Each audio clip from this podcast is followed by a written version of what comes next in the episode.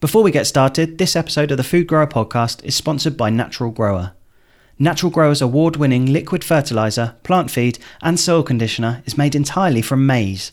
It's naturally rich in nitrogen, potash, phosphate, and other trace elements that plants and vegetables love, and it's approved by the Soil Association, Vegan Society, and Biodynamic Association.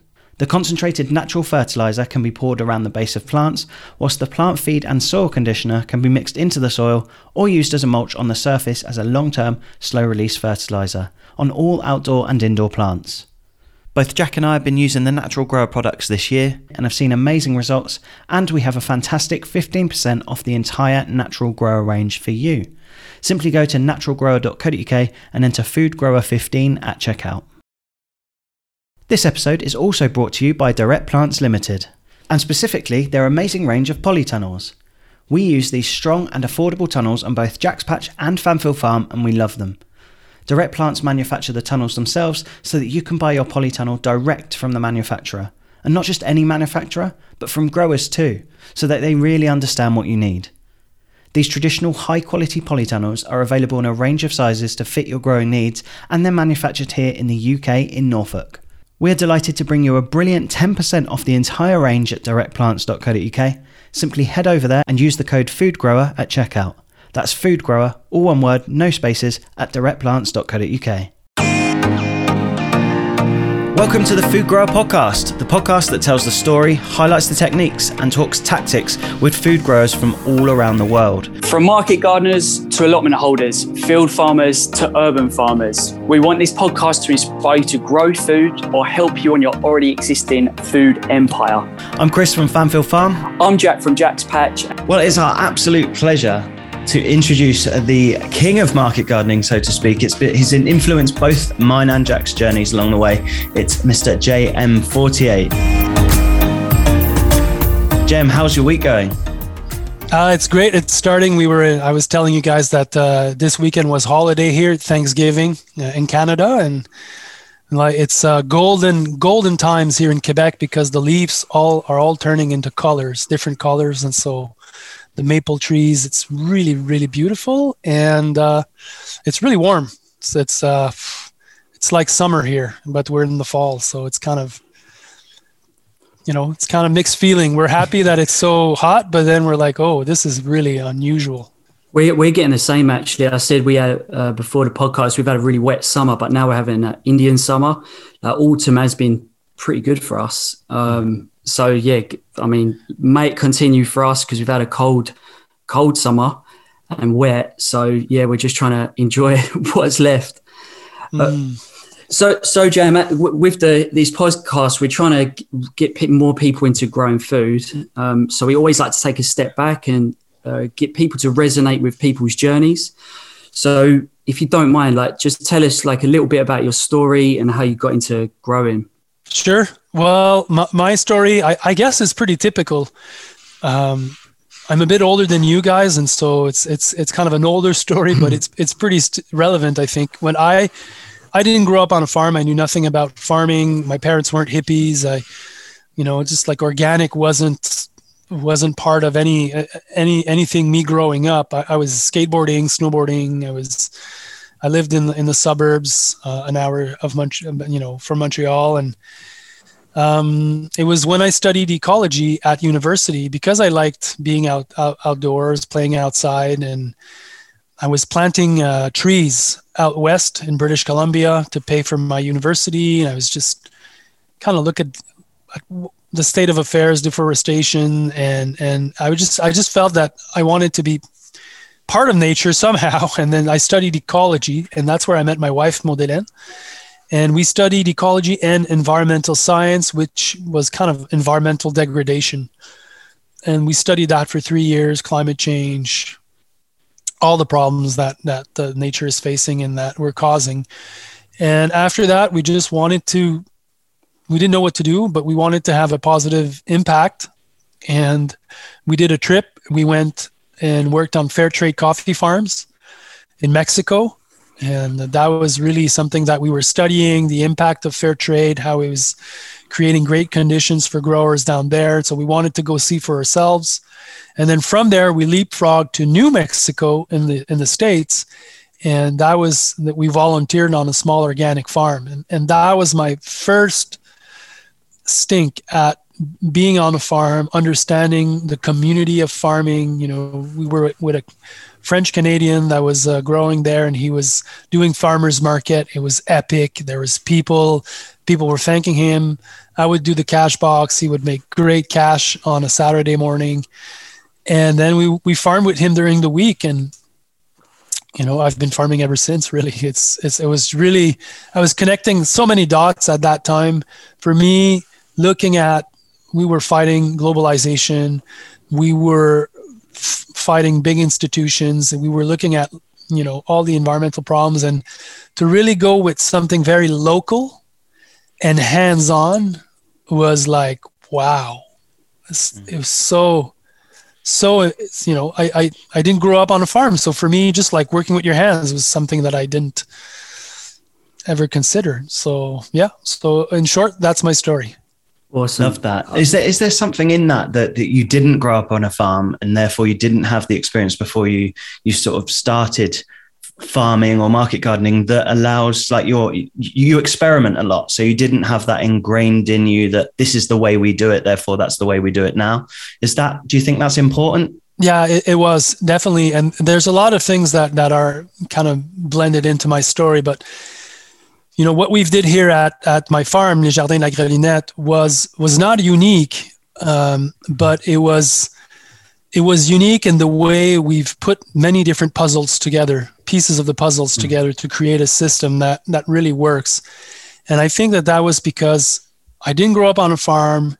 When we were New Mexico, farming was really small scale because they had a great farmers market and the land there was like really kind of broken. It was small hills, small patches, and so the farmers weren't, weren't farming like here in Quebec where they they're like five, six, 10, 20 acres. It was one acre, two acres, three acres max. Mm. And they were selling at farmers markets. And so that was my first impression of what farming is. Richard was making, Richard was the name of the grower. He was making good cash. He was spending his winter in Mexico hanging out. And I was like, this is a great setup. Like, mm-hmm. I didn't know that farming was supposed to be drudgery and it was supposed to be difficult. And also, you know, from there, the fact that we weren't set into one specific way of doing things. You know, I went to Cuba and I explored how the growers were working down there. I went to France and explored how the growers were working down there. Yes, I was studying permaculture, which was very different in what it was kind of talking about with no-till and permanent beds. And so when we came back, we kind of, and then there was the, the not the conventional, but the classical organic farmers here in Quebec that are mechanized, streamlined, uh, you know, very well educated in, in how to do things. And then we kind of took all of this and put it into a field that was less than two acres mm. with a pretty big constraint. And, and that's how my my farming my farm and my farming kind of evolved was a mix of me not knowing how to do this so really going with my imagination and then having this constraint of land that really forced me to kind of look at how to optimize it and make it work. And I think even today, with, with YouTube and all the books and all the work that's out there, I don't think I would have have had the imagination to kind of explore all these things before I kind of set it up. The book wasn't there, was it? It was um, you've kind of just let your imagination go. But I, I like how you've done things. You explored, you went to different countries. I feel like a lot of us, especially nowadays, are growing up and everyone's kind of angry at how the world's going and don't know what to do with it. And for me, working on a permaculture farm in Australia, I didn't know what permaculture was, just went there to earn some money. Um, and a guy gave us a lighter and a machete and was like, "Go clear that woods." But that's it. just at the end of the day, as we had lunch and as I ate my first organic tomato and the light bulb went off, is the um, yeah, just understanding what permaculture was, and I feel like all the learning you done, JM, it's like packaged it's like a model of like you can save the world and have a good life, and it's going to be a, it's a hard it's hard earned work, but it's it's beneficial. You know, the the ethos is always there that you're trying to um, build a better future for everyone and everyone around you. Yeah, and I think you're totally right. It, you know, we're not every generation wants to go back to to the land in a way, especially those of us that grew up in suburbs and cities, really disconnected from nature and from natural systems. There, there's there's a point that many of us kind of reach where we we realize that everything is kind of artificial and everything is kind of like you know not really sustainable in many ways. And we're like this is this is kind of bullshit. And mm. when you're at that point usually that's when you're when you're early 20s and and you know usually that not always but usually you know you're like okay well what's what's out there for me to to have a different footprint or a different lifestyle. And that's how many young people get into farming because that's that's kind of an alternative to how they can live their life. That's how i got into farming and and i think that's going to stay. And my my perspective about that is, is the more that we talk about farming as an alternative that is really making a difference you know small farms in their communities feeding the communities creating local economies uh, becoming steward of the land. And uh, you know all of this word all these words are when you are on a farm it makes sense. You, you're like yes okay you're growing food you're bringing it to market you're selling it and that's local economy. You are definitely the steward of this piece of land because you're nurturing it, you're taking care of it, and and you're doing something with your hand. You're growing mm. your stuff. It's very, you know, the reward is not, you know, so on many jobs that people do. Let's say you're coding. You know, you're coding this piece of this big big thing and. It's going to take five years before you see the video game, and your little code is just a little whatever. It's growing food is not like that. It's like boom, planting radishes, harvest them. They're they're great or they're not great, and then you're selling them. You're getting the cash, getting the the thank you. There's a there's a big reward there. So anyway, just to say that I I think that there's a lot of us that that get attracted to farming because of that. Yeah, for sure. Uh, you mentioned like Lynette. Uh, let's talk about the space and then like your routes to market for for that farm as well. Sure. Well, it's a two acre market garden. Um, there's 10 field blocks, and each field blocks has 16 permanent beds. We call them perma beds. And all these field blocks are 30 meter long. And those field blocks, the 10 of them, are in a rotation, crop rotation over 10 years. And each of these beds will have two, sometimes three or one and one uh, green manure. So it's it's multi-cropped every year. And um, what else? There's a big greenhouse for the nursery. There's a tomato house. There's two other greenhouses where we grow cucumbers when one of the two greenhouses and we alternate. And we farm pretty much from March to November. Nice. We stop because of the winters here and uh, we have a CSA of 100 families.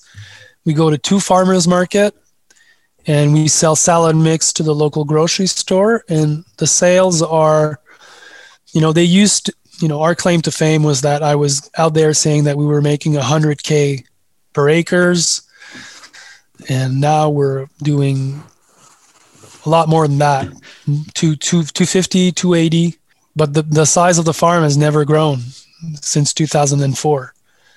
So wow, that's that's pretty cool. Yeah. That's amazing. I think that's something important that that certainly ins- I was inspired by hearing your story in that when when I first started out because there is this bigger thing of doing something great, but at the end of the day, we still want to be comfortable. We want to be able to live and enjoy enjoy our lives, and and unfortunately or not, part of that is is earning money and earning good money and and sometimes you look at some of the youtube channels or books they talk about the growing a lot but there's always this in the back of your mind that farmers are poor or farmers don't have much mm. money. And and you're you've proven that that doesn't need to be the case. Yeah i think that i proved that in the past.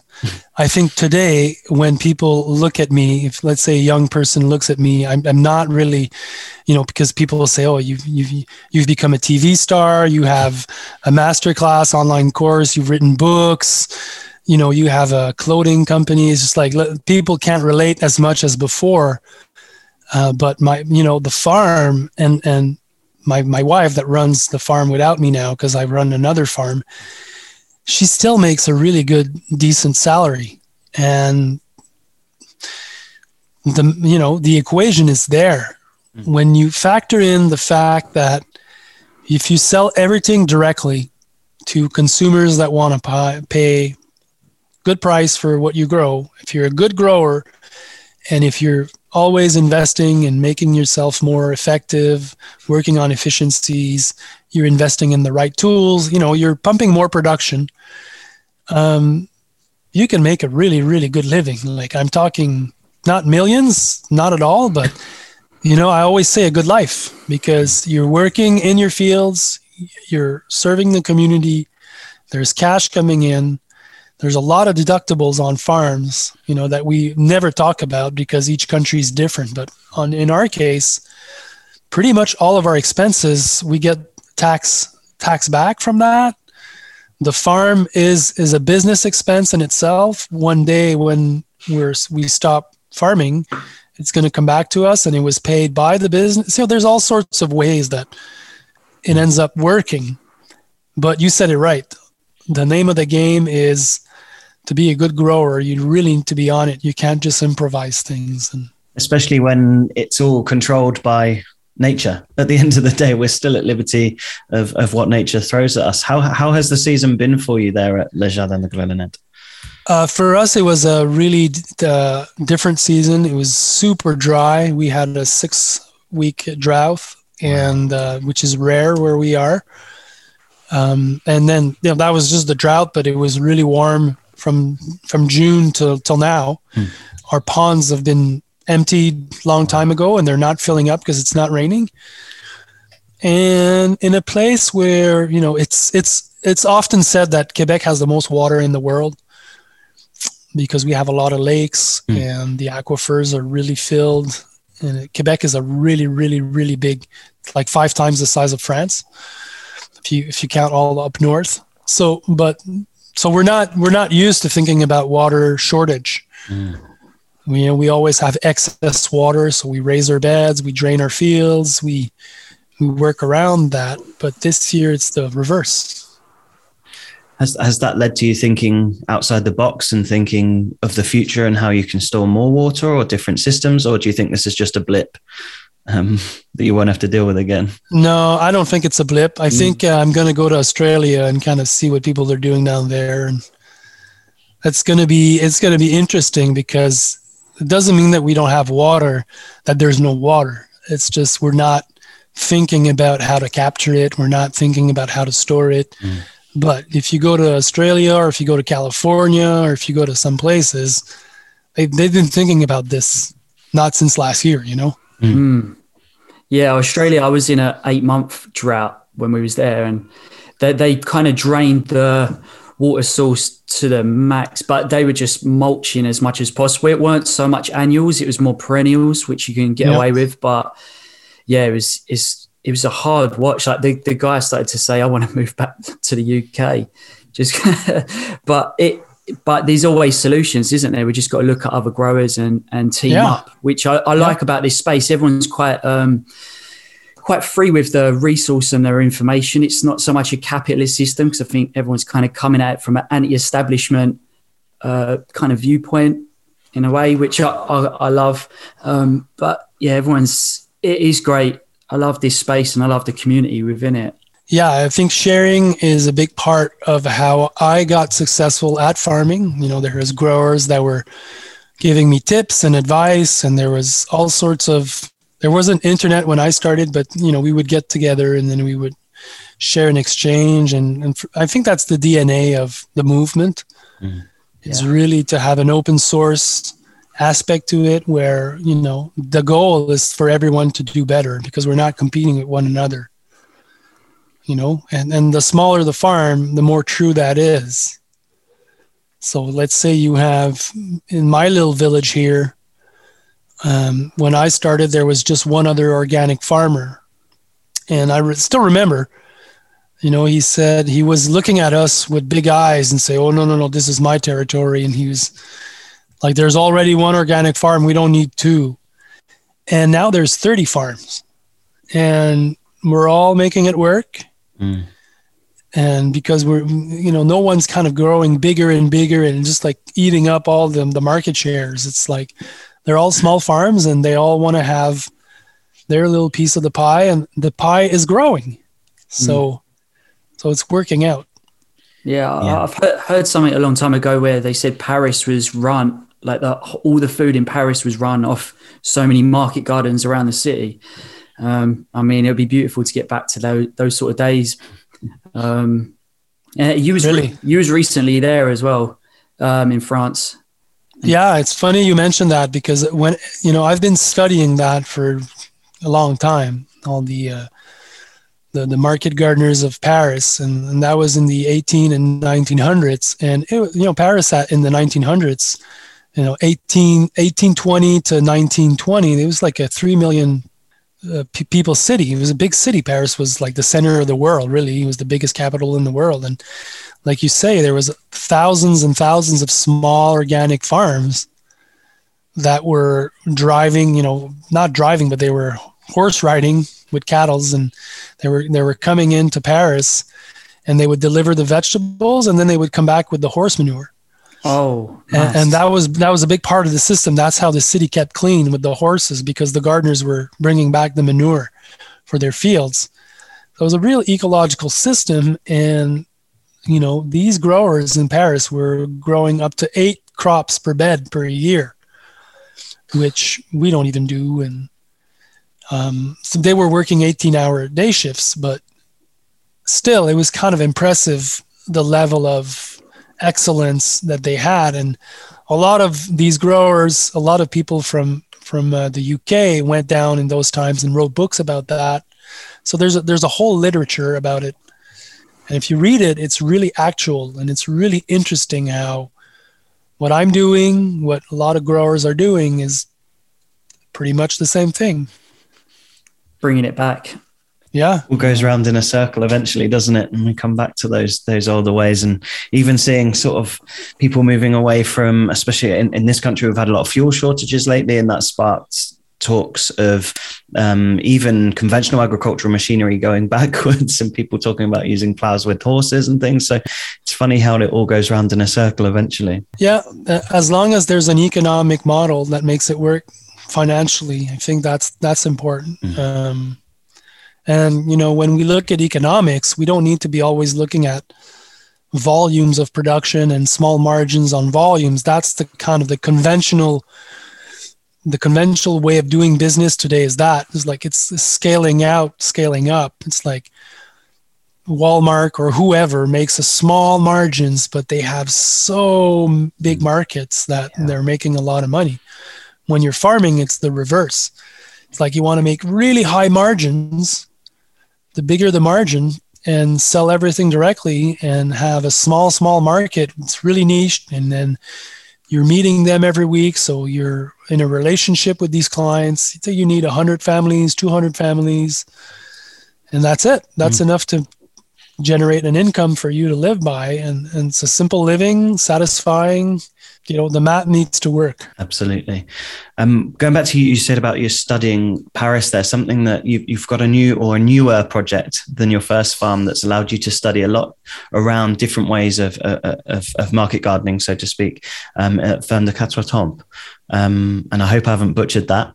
no, that's right. No, that's okay. you said well. um, so, could you talk about that space a little bit, like because that's very different in terms of the market you're going for um, from Grelinette and and yeah. the space? yeah, well, just yesterday we released. Um, you know, today's Tuesday. On Mondays, uh, I do a weekly vlog now on YouTube. It's called Digging Deeper with, with my name, JM. And then I just kind of showed some images of the farm. And we're really talking about how permaculture was influenced me to design that farm. And the story is I was doing my thing here at, at La Grelinette and my book The Market Gardener was out and it was quite popular already. And at one point, my mentor, Eliot Coleman, was kind of bugging me to meet this rich Canadian wealthy businessman that wanted to have a farm. And I was really not into it. I was like, it's not my cup of tea. Mm. You know, we're talking about a revolution, so let's get real. But Eliot insisted, and eventually I met with him and uh, we became friends. And what he wanted to do was really, you know, he wanted to create a holistic farm that would have animals, vegetables, uh, commercial kitchen, and he wanted to create a farm that could, you know, be a symbol of how farming should be done. I was like, and very alternative. And I was like, wow, this is interesting. And so I jumped on it. And then part of my deal was that I wanted to get a to, to have a farm school where I could train market gardeners.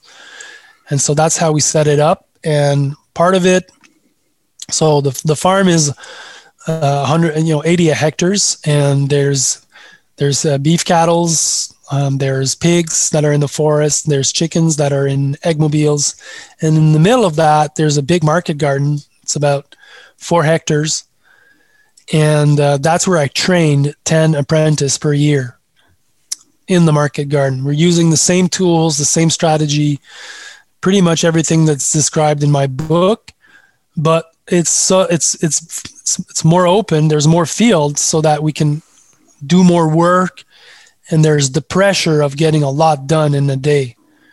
And so I'm training them to not just be good at how to do things, but how to deal with stress, how to deal with timelines, how to deal with one another, because it's a big part of farming is managing conflicts and you know managing so many human aspects of farming and so that's what i do and i've been doing this since 2015 so it's already my seventh sixth seventh year wow. And uh, i commute i commute to work so i leave my farm in the morning and then i drive 45 minutes to the other farm then i come back yeah that's awesome. Yeah, I love the docu series on the course. Yeah, you saw that. Yeah, Great. Yeah, it's awesome. Uh, you are you doing a season two of that? Nope. No. I, it stopped, and um, it was a, it was a good ride, but uh, it was tell you the truth, Jack. Like it was good. I like doing it, mm. but it was it was really something to have the cameras with you all yeah. the time. And then there was that. There was the master class and um, it just got to be a lot for me at one point. So yeah, you know, it's kind of stepping down was uh, was important at one point. No, it was awesome. It's like a really good way, especially if you're gonna go make the leap into market gardening to see how it operates. Uh, it's like a step further than maybe like a future uh, foresight of how you would want to run a farm, but man, it was awesome. And we just want to ask as well about like how you said about hu- humans being humans on a farm. It's like you got to maintain a level of positivity on the farm, fun, as well as like making sure they're doing the work to uh, a point as well. So like we, we're just kind of interested how you get them to that level whilst maintaining like a good um community like community a good spirit yeah good spirit yeah. of the farm yeah that's a great, great question, and and that's the uh, that's that's what I've been really working on in the last few years. Um, for me, the answer, the short answer, is that you need to create. I don't know that word in English or code, like um, a structure. Mm-hmm. It's kind of a structure from which we operate in, and that structure needs to be really well designed and really crafted so that it's efficient. And inside of that structure, then you have opportunities to have fun, play, work, but the structure is always there to kind of guide the day or the week or the month. And in that structure, there's different there's different things. Hmm. Okay, so one of them, to name a few, we work an eight to five. Okay, that's that's a structure that we place on the farm. And the reason why we work in eight to five is that even if at some par- parts of the seasons we know there's too much work, we we've learned that if you push people too much in certain times, they're going to run out of gas at the end, mm. and it's going to create a lot of problems. And we've also learned that if we work in eight to five, and then there's somebody driving the day to get things done, the fact that you have to end the day pushes to get things done. Mm. Like, you know, deadlines, what you're at, at universities, like the deadline is Wednesday. So you're like, okay, well, it's Monday. I need to get it done. Mm. So you're kind of putting all the effort and the focus to, to really do it. That we found is really important to drive efficiency, to have these deadlines. And so n- lunch is at noon. We need to finish by noon. We need to finish by five. So that was one. And then another thing that we do is that we always plan the Mondays so that we lay out everything that needs to be done in a given week. Mm-hmm. And we lay it out in details and so that we can have a meeting with everyone on the farm and go over everything together so that everybody's involved people can say something okay no i see that this needs this, this should no this was done last week whatever. So we, we're getting feedback. But the game plan we call that the game plan is acknowledged and accepted by everyone. So everyone's on board for the week. Mm. that that really really helps to create a sense of belonging. You know workers are not just working. They're they understand that we need to get things done and we also share with them the sales and the objectives that we have so we start the season with a sales objective Mm. and we measure it every week and we give people objectives so it's all sorts of little things like that It seems like you've got loads of small goals throughout the week that they've got to kind of hit. But I, I like that you guys have like that little area where you come together in the gazebo. Yeah. And then you kind of say like, "Oh, thanks for your work" at the end of the week, uh, and it's like a little pizza party or whatever. But I, I think that's really cool. I've tried to incorporate that into the farm, like having a Yeah. pizza oven and having it just like a space that you, this is the reason why I've done it to have fresh food, the community of friends as well. I'm I'm really happy that you say that, Jack, because that's that's so true. And Friday night pizza for us, or just having what we call here in French l'apéro. Mm. So we're having, you know, it's it's five o'clock Friday. You know, five thirty we have beers together, and then you're right. Like my role at that time is simply to say to everyone, "Thank you for your week. I really appreciate it." And you know they they they they can't hear it enough even if they joke about it because they're like okay jm's going to tell us thank you for their week it's it comes from the hearts. Like thank you for doing what you did this week. And my role is to is is to be that person. And they're obviously working slash for me in a way but you know the farm is is is they're running the farm. They're they're the engine of the farm. And yeah, so at one point when somebody works hard all week, there needs to be uh, more than a paycheck. You know, and so that's part of it. Uh, you've probably seen we also do rose, thorns, and buds on Thursday, which is an hour session where we come together with everyone. All the crew comes together. We stop, and then we take an hour to go over each individually in a circle. Uh, something that was the highlight of a Oh, week, yeah, yeah. something that we liked, something that we don't like or that's going on that are making us frustrated, angry, mad, whatever. And then we end with something that's positive, something that I'm looking forward to. And just creating that space where you won't be interrupted when it's your time to talk. You can just talk. You, have a guideline to follow. You can't go on and forever, but you have like four or five minutes to, to talk. And having a space to express your frustrations, that really really brings us together and it also what it does is that it allows us to not talk about these things when it's not the time it's like you know when it's uh, tuesday and we're picking peas and then you know bob is angry because he's pissed because he can't find the car keys for the truck and he's blowing steam and it's like he wants to yell at everyone it's like hey man just wait on on thursday we'll have time to talk about it. So just calm down, man. Cool. And he knows that he'll be heard. So Mm. that that brings the stress level down a bit, and then we can pick the peas and not have him yelling at us, whatever. So it's little things like that, and um, you put them all together, and it creates and this is this is what i was talking about the structure. We're not doing we're not doing rosebuds and thorns when we like it. We're doing it every week same hour regardless of how busy we are we do it and uh, these little things you know they make a difference that sounds so powerful, uh, not just for for their experience, but also for you as a as a manager to have what feels like to create that space must mean you get honest feedback, which will mm. mean you can structure and, and change procedures. I, I don't think there's many working environments where you'd get genuine, honest feedback like that.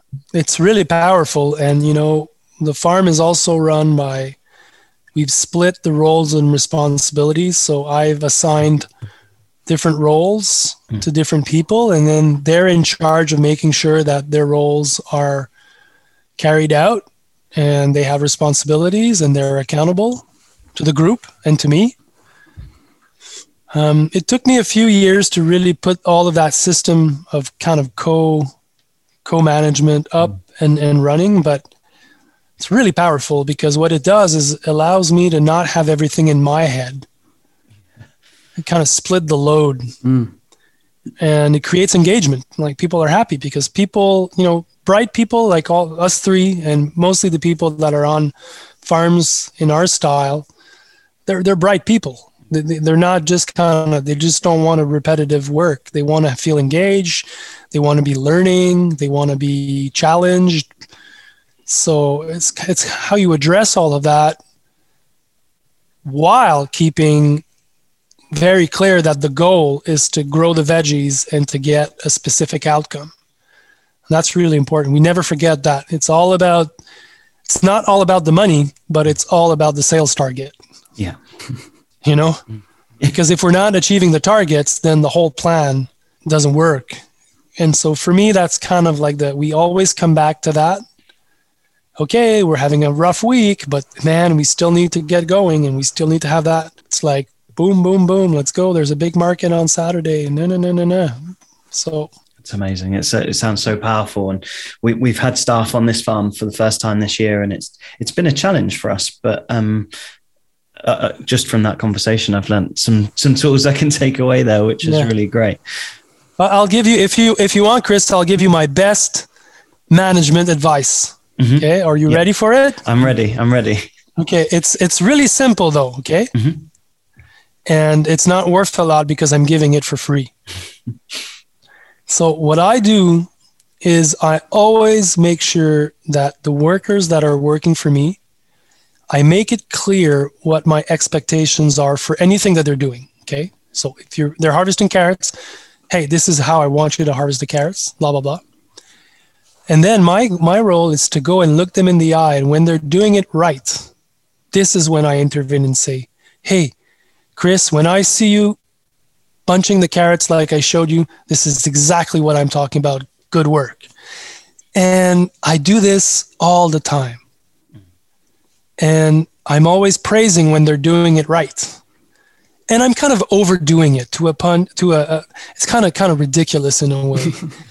but I'm always kind of putting a positive feedback about what I'm my expectations are and also acknowledging the fact that they're doing it, doing it well.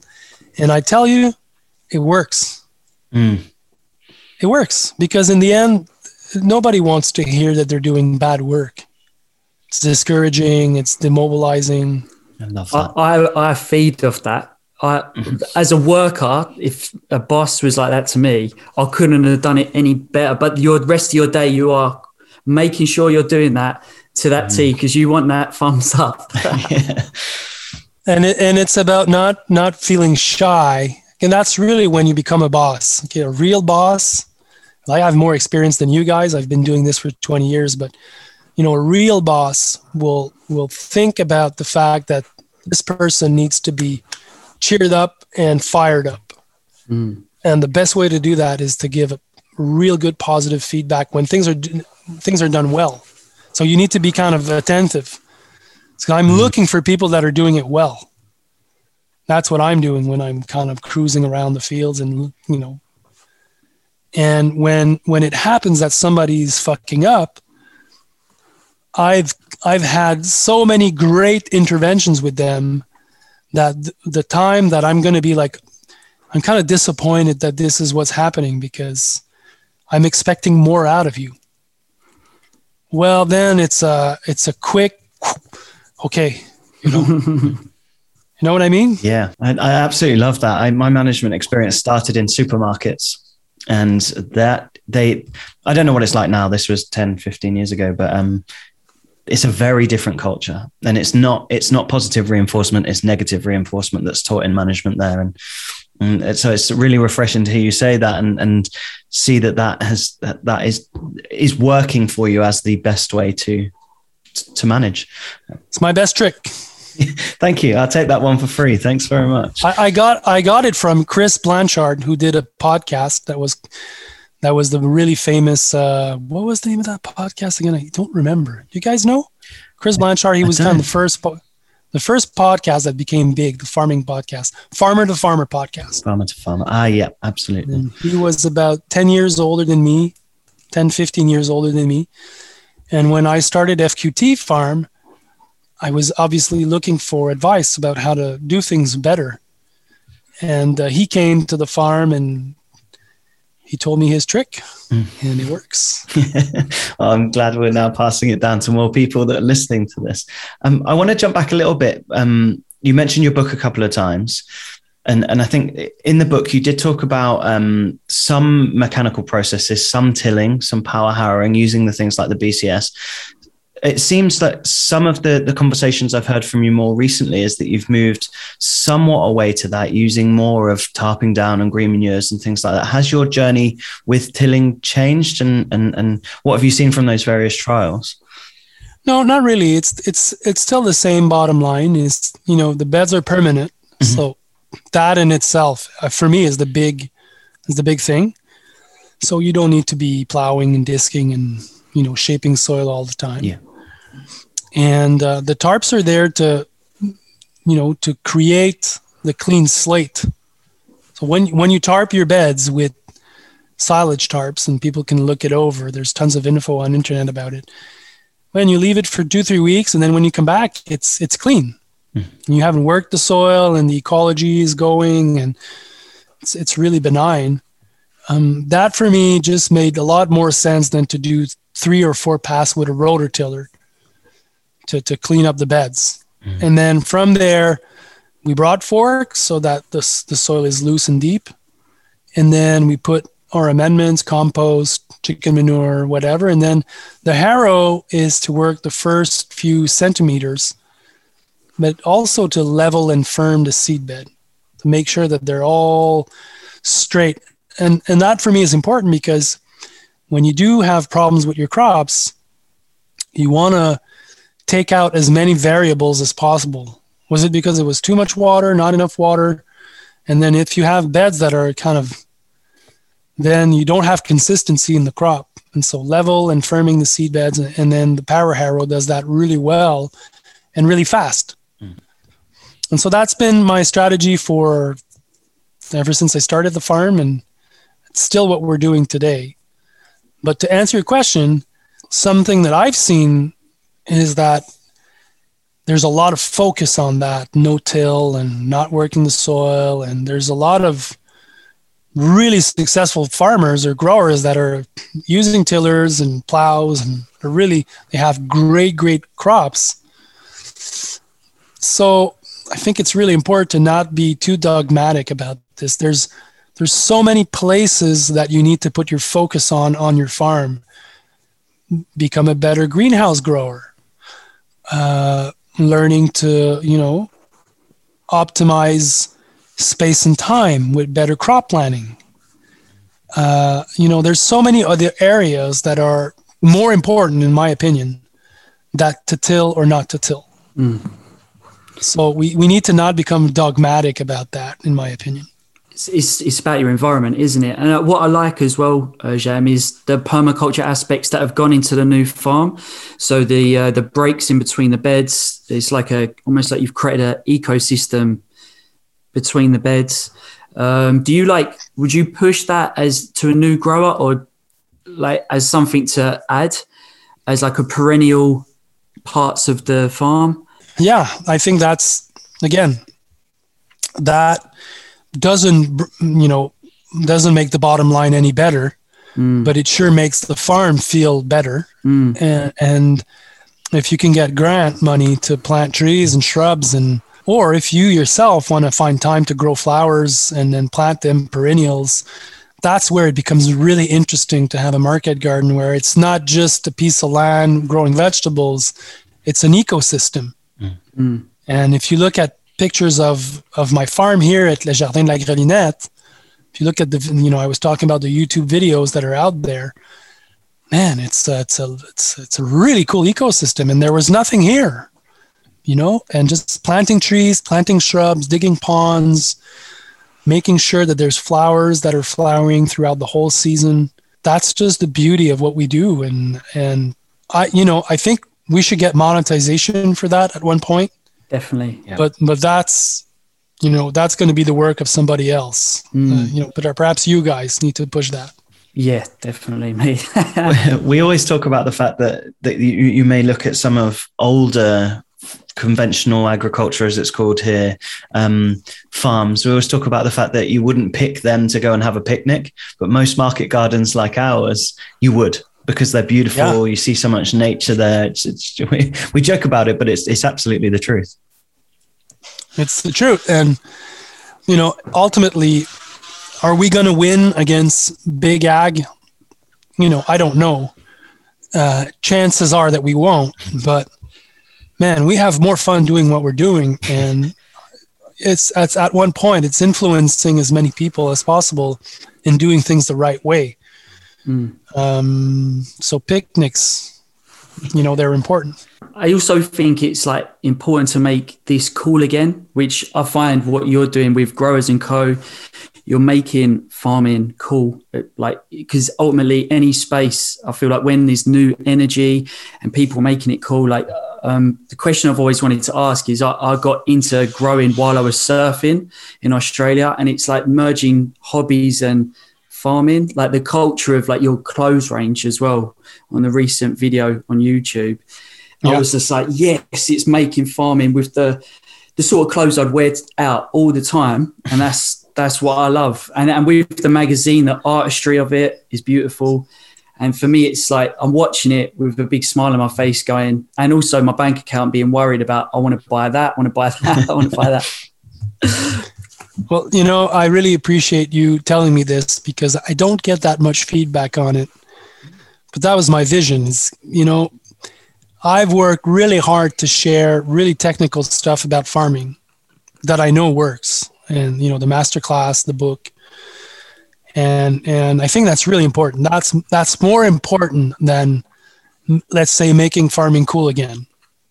But if you make farming cool, you'll attract a lot of people that otherwise might not be interested in it. And in my opinion, farming is is fucking cool. Yeah, and farmers are heroes. And then I always kind of compare it to Patagonia or the North Face, and then they had you know billboards of rock climbers, and then people are like, "Oh man, this is so cool! You're a rock climber." Yeah, It's like, man, a rock climber? What's what? You know, com- compared to a farmer, yeah, like a farmer's fucking cool. yeah. That's cool. I you're feeding the community, and you're outside, and then you should have good clothes. You, Mm. You're you're the outdoor person because you know we're farming four four seasons, and we're always outside, and rain or shine, or you know we're we're out there, and so for me, all all of this started to kind of, and the prideness. You know, Yeah. when I when I wear my suspenders, you know, I don't wear them because I have a fat belly. I wear them because I want to have some swag to my farm and to my farming. And I think that's that's that's great. We all need that, you know. Not Yeah. superficial. Yeah, yeah. No, it's cool. I wear a lot of like uh, like surfing brands when I'm on the farm, when I'm out at my farmer's market, because I want to sh- portray like I'm not. I don't know. It's just it is like an image you want to give out that is is is cooler, is edgier. People have respond respond to that really well. But I was just so stoked to see what you're doing with the growers and co in the recent episode. For me, it was the the guy um, who's Hooké. Who- Who's Yeah, the Fred. Yeah, Fred. I liked his. Um, it's like the big pocket here. Yeah, He was yeah. just walking around in it, and I, yeah, that's a smock. A smock is I, I designed that is it's meant so that it's waterproof. So when and the, the, the leaves are waterproof, the the sleeves are waterproof, and then the belly. So when you're gunning and washing your veggies, oh, uh, nice. You know, we, we get we get you know I travel a lot, and I got that from looking at fishermen's what they're wearing. Mm. Yeah. and um, yeah and and for me that's you know what we wear is also really important Mm. and not just brands but you know the comfort the comfortness and yeah the function the Yeah, functionality of, of the pieces of clothes I, I i work with knee pads now all the time because i didn't for many years and started to get back problems. And i know that it's better to have knee pads with you while farming. So then we have pantses that have the knee pads in them. Uh, this kind of stuff. Um, we're aware of the time, so I just want to, before we get onto what we call our quick fire questions at the end, um, I wanted to ask what's what's coming up next. What's next for JM? Well, I want to keep on doing what I'm doing. Um, that's a great question. Um, I'm just doing this vlog now on YouTube. I'm really enjoying it. Mm. Um, I'm with Chris, another camera guy, and the goal is like in 15 minutes to capture the beauty of where we are and what we do, and that's his role. And for me to share a bit of my life and what I what I think is interesting. And then the magazine, it's the same. I want to tell the stories of different farmers out there that are inspirational for others. A big part of my work, guys, will be to put the spotlight that I have on other people. Mm. That's what I want to do with with uh, the next seven years. There's a lot. Of, And I love that. there's a lot. Of, a lot of cool growers as well. yeah, oh yeah, there's there's so many people out there that are worth exploring and telling their story because it's amazing. And I think that's really powerful. You know, when we tell the stories of inspirational people, we inspire others, and then we we're growing the pie. Mm. And that's that's what our movement needs. And I adore that you're using that platform and those skills that you've developed to put a spotlight on those people because there are amazing growers out there that don't have any of those skills, don't have the ability to use social media or put, but they're they're just working away in the fields doing incredible things. So I really appreciate that that, that what you're doing there. That's amazing. Uh, so it brings us to to the point that that many people tune in for. Um, it's our quick fire questions. There is one at the end that everyone wants to know the answer to, but we'll start them off if if you're happy to with um, your favorite tool on the farm. Now I know this might be difficult to to nail it down to one. Um, the wire weeders, the exchangeable heads. I think it's really nice. Um, it's the last four or five years I've been using them, and in certain soils when it's light, or to go over drip tapes. The fact that the the weeder is open at the end, really comfortable, really nice, really smooth. It's one one that I like. Amazing, and it doesn't damage the drip tape, does it not? No, it doesn't because Wow. it's a, it's not a blade; it's a wire. Hmm. So you can really go and and you know you can press on on the weeder, and it's it's gonna work the soil, but it's not cutting the drips, which it's always a problem. It's like Hmm. either either you remove the drips or you're saying, "Oh no, I'm just gonna go gently," and then you just you always end up making holes in the drip tape. Yeah. And so It's efficient and quite speedy. It's like, I've seen it on the course. It's like you're done. Like yeah, hundred foot bed. Yeah, really quick. Um, JM, what's your favorite farm hack? If you've got even just a small one. Well, one that you know you've seen in the course a lot, the bubbler. When I saw that, that was a big, big thing for me because we used to double and triple wash, and it was a lot of work. And then just having the the bubbler there to just put everything in it and boom, Yeah. bubble it for two minutes. That that for me was was a major one. Um, that was a hack because it was kind of I saw it somewhere and then it was kind of shared and then we've been kind of developing it ourselves and sharing how to make them. No, they're, they're awesome. we we've not been able to get the same motor as you guys in Europe. Uh, so I, I saw a Japanese grower use a like DeWalt leaf blower. So Nice, to, nice. Yeah, Awesome. try try something different, but yeah, it's it's awesome. It does exactly what it says. Does that gets those slugs off those um, lettuce leaves? That's it. hmm The next one is your least favorite crop to harvest. I haven't been asked that question, so I'm not. Mm, mm. Hmm. I'm having a hard time here. Any suggestions? For me, it's like field beans or beans just because it's so labor Oh, intensive. So that's something Beans. that drives me mad. I, I think spinach because we do harvest each of the leaves Mm. individually. Mm. Uh, big, big harvests, like it could be two, three hours in the winter. But then again, if we're not picking them, we don't have a lot to sell in the winter. So That's true. yeah, I think I've, I've I've made peace with pretty much all of them out there. When I'm harvesting them, I'm kind of happy that they're they're growing.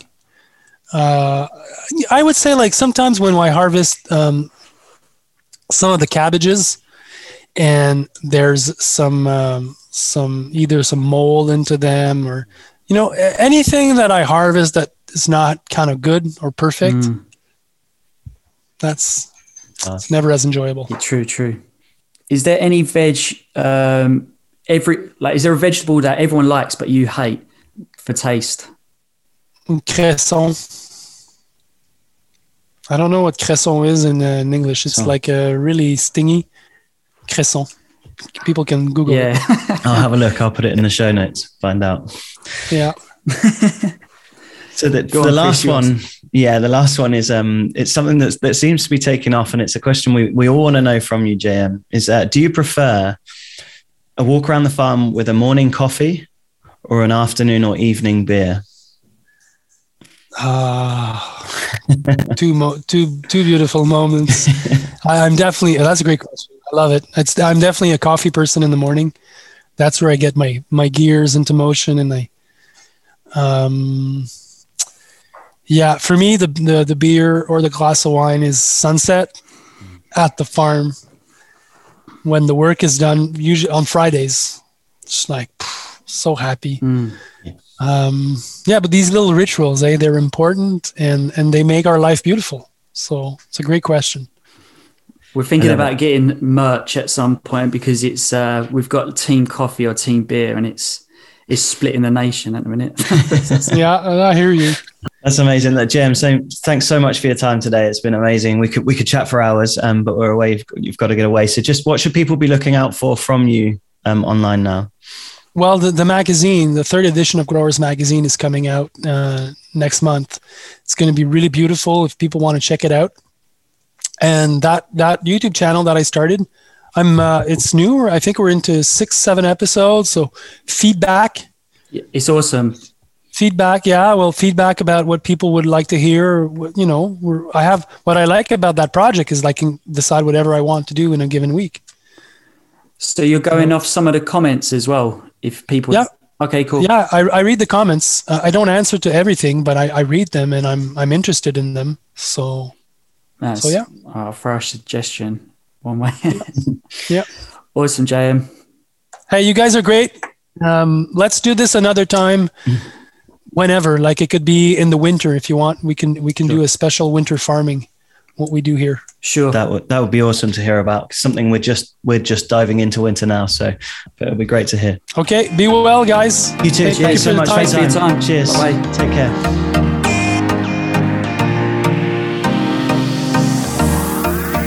Wow, what an episode. We loved recording with JM. Thank you so much to him for his time and thank you for listening. I hope you've got a lot out of this. If you want to watch the video version of this podcast completely unedited, head over to our Patreon. It's patreon.com forward slash food grower academy. And a big shout out to thank our sponsors for this episode. A big shout out to Direct Plants Limited and to Natural Grower. If you're interested in their range of products and you want some discount codes, have a look in the show notes below. We've got them for you. Otherwise, we'll see you on the next podcast. And don't forget to hit that subscribe button so you don't miss an episode. See you soon.